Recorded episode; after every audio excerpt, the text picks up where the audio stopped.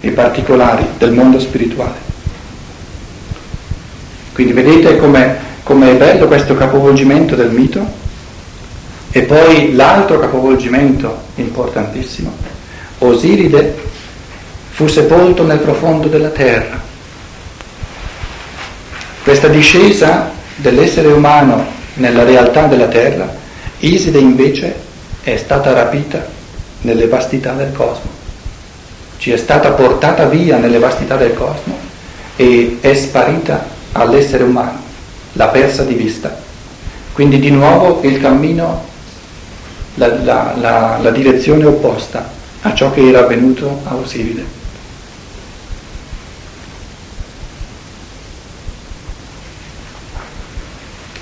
Se questo cosmo meccanico,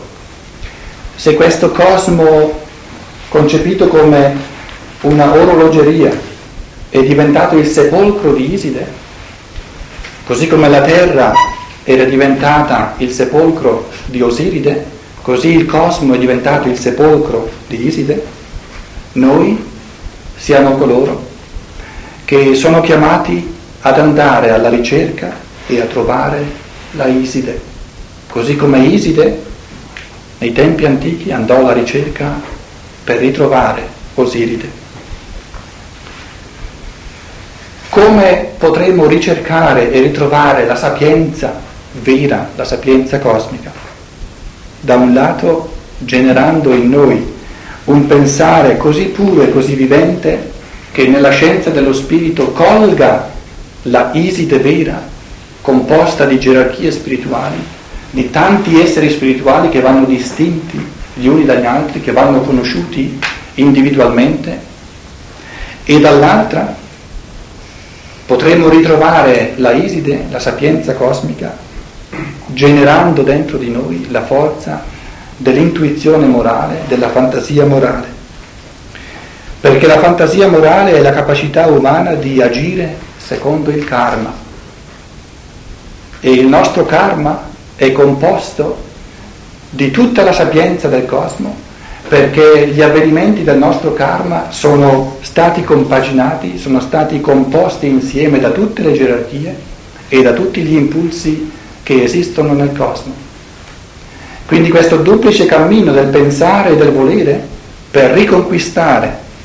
la sapienza, per riconquistare Iside, per riconquistare la Sofia cosmica, il cammino del pensare puro,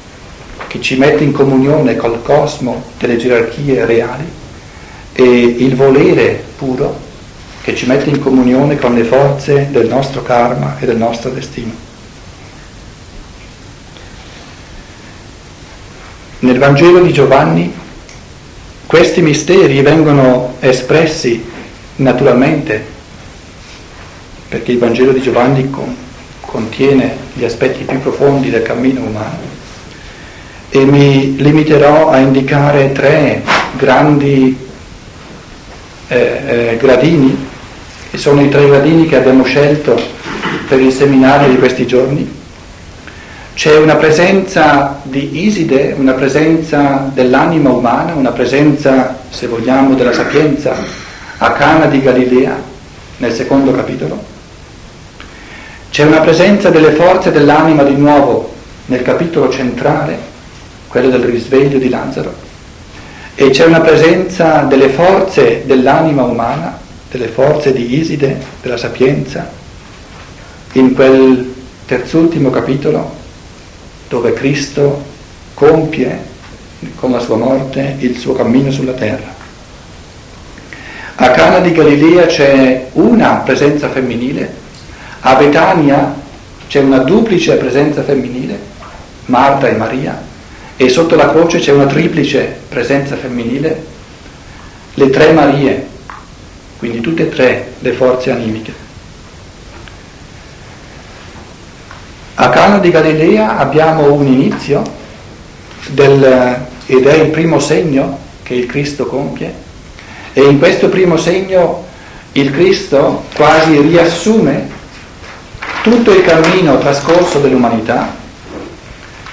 a Betania c'è il grande passaggio col risveglio di l'angelo, quindi la grande svolta dell'evoluzione, e sul Golgota c'è l'anticipazione di tutto il cammino a venire della terra e dell'umanità. Quindi vedete che in questo triplice quadro del Vangelo di Giovanni è racchiuso tutto il cammino della terra e dell'umanità. E quindi comprendiamo che a Cana i legami del sangue, quindi l'appartenenza reciproca dell'anima di gruppo, gioca ancora un certo ruolo e la figura femminile rappresenta in fondo le forze dell'anima senziente ancora. Ciò che avviene avviene in base alle forze di ciò che c'è tra te e me, le forze del sangue. La funzione del vino che aveva vicariamente portato l'essere umano alla sua individualità, prima che l'uomo fosse capace di generare l'entusiasmo e l'ebbrezza dalla forza del Dio, non avendo più bisogno del vino. Vediamo questo passaggio dal vino esterno che hanno bevuto finché poi non ce n'è più, al vino interiore dell'entusiasmo per energia spirituale, per energia propria. Ciò che qui è nuovo è appunto la capacità di entusiasmo e la capacità di ebbrezza grazie alla forza interiore dello Spirito. A Betania, e forse se avremo tempo potremo eh, guardare un pochino più a fondo nel comportamento di Marta e Maria a Betania, abbiamo le forze eh, medie dell'anima, dove l'anima si spacca in due, l'anima eh, razionale, come è tradotto in italiano, Gemüts, un Verstand affettiva. affettiva e razionale. Eh, eh, l'anima in questa forza media si scende in due, eh, è la forza del dubbio, quindi è il primo inizio della consapevolezza nell'anima, non è ancora l'anima cosciente che consiste nella vittoria sul dubbio, quindi l'anima affettiva e razionale continua a oscillare tra ciò che è affettivo e quindi si appoggia sull'anima seziente e ciò che è razionale che quindi già indica e vorrebbe rivolgersi verso l'anima cosciente.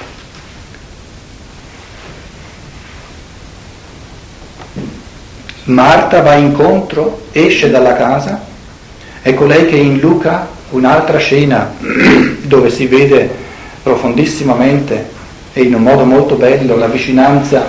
del Vangelo di Luca al Vangelo di Giovanni, perché queste due figure nel capitolo decimo di San Luca compaiono, Marta e Maria, così come nell'undicesimo capitolo di Giovanni. Quindi Marta è colei che è rivolta piuttosto verso l'esterno, è l'anima affettiva che si fonda sulle forze dell'anima senziente, mentre Maria è molto più interiorizzata, vive la presenza del Cristo nella sua interiorità ed è l'unica figura nei Vangeli, Maria, Maria Maddalena, che anticipa e imita il gesto del Cristo di lavare i piedi ai discepoli.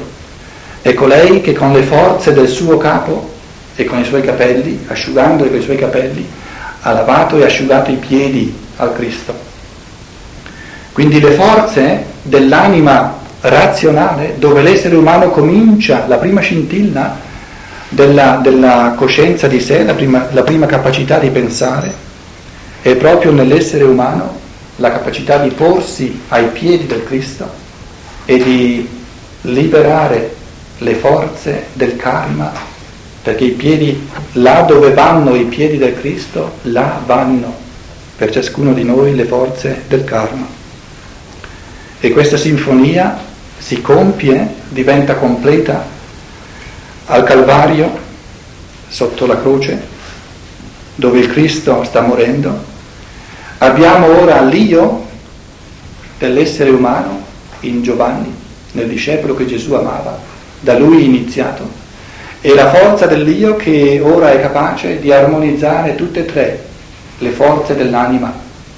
E quest'anima che viveva nella Maia, nella Maria, nella Maia, nella triplice Maya, ora che viene assunta nella propria casa dall'io spirituale,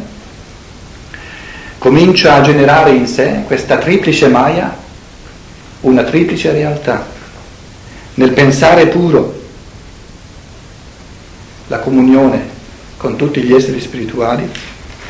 nel sentire puro le forze dell'amore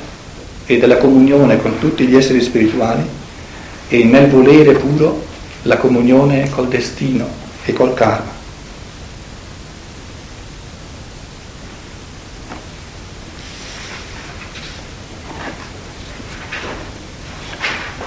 Avrete certamente presente quella bellissima ultima conferenza di Steiner di Hamburgo sul Vangelo di Giovanni,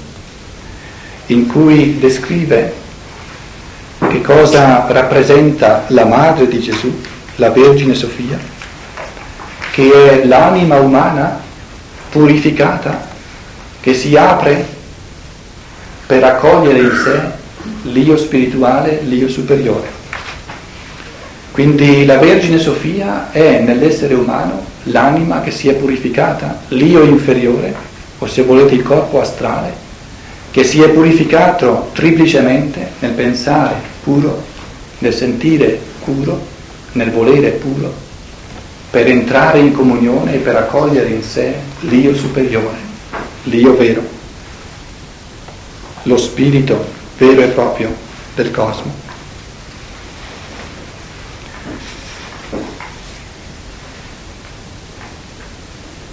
Terminando queste considerazioni sul cammino cosmico e umano dell'anima umana, della Sofia, della sapienza, del contenuto dell'anima umana che si riempie di sapienza, mi sembra forse eh, eh la cosa più bella riferirci insieme a quella visione spirituale che Giovanni ci racconta nella sua Apocalisse, nel dodicesimo capitolo, dove questa Vergine cosmica, che poi la tradizione cristiana ha sempre venerato nell'immagine della Madonna, compare alla sua visione spirituale, coronata di dodici stelle, vestita nelle forze del cuore, nelle forze centrali dell'essere, vestita di sole, e con la luna sotto i piedi. E questa la visione compiuta, la visione totale, la visione finale della trasfigurazione ultima dell'anima umana e della sapienza cosmica interiorizzata dall'essere umano. Questa donna sta per partorire, dice il testo dell'Apocalisse, e le forze del male sono lì pronte per minacciare il bimbo che nasce. Questa anima che si è messa in comunione con i dodici impulsi della, dello zodiaco, nel pensare che si riempie della realtà cosmica. Questa anima che si è vestita di sole, che ha concentrato nelle forze del cuore tutto l'amore che si esprime nel sistema planetario con al centro il Sole. Questa anima umana che si tiene negli impulsi volitivi ben radicata e ben poggiata sulle forze lunari e terrestri, perché la Luna è appunto l'aspetto più morto della Terra. Quest'anima umana che si è cristificata nel pensare, nel sentire e nel volere, è in grado di partorire dal di dentro dalla libertà, dall'esuberanza dell'essere, l'io spirituale. E c'è, abbiamo da Rudolf Steiner un bellissimo mantra che vorrei leggervi prima in italiano e poi, se mi permettete, in tedesco, che esprime questo cammino, questa, questo venire rapita di Iside, della Sofia, da parte di Lucifero, che ce l'ha portata via e l'ha sparsa nel cosmo. E questa risposta dell'essere umano, che consiste nel, nel compenetrarsi di forze volitive del Cristo per rigenerare in sé e strappare Lucifero questa sapienza cosmica e facendo questo l'essere umano stesso si riempie, si compenetra di sapienza e genera nel proprio essere l'immagine, un'immagine sempre più perfetta del Cristo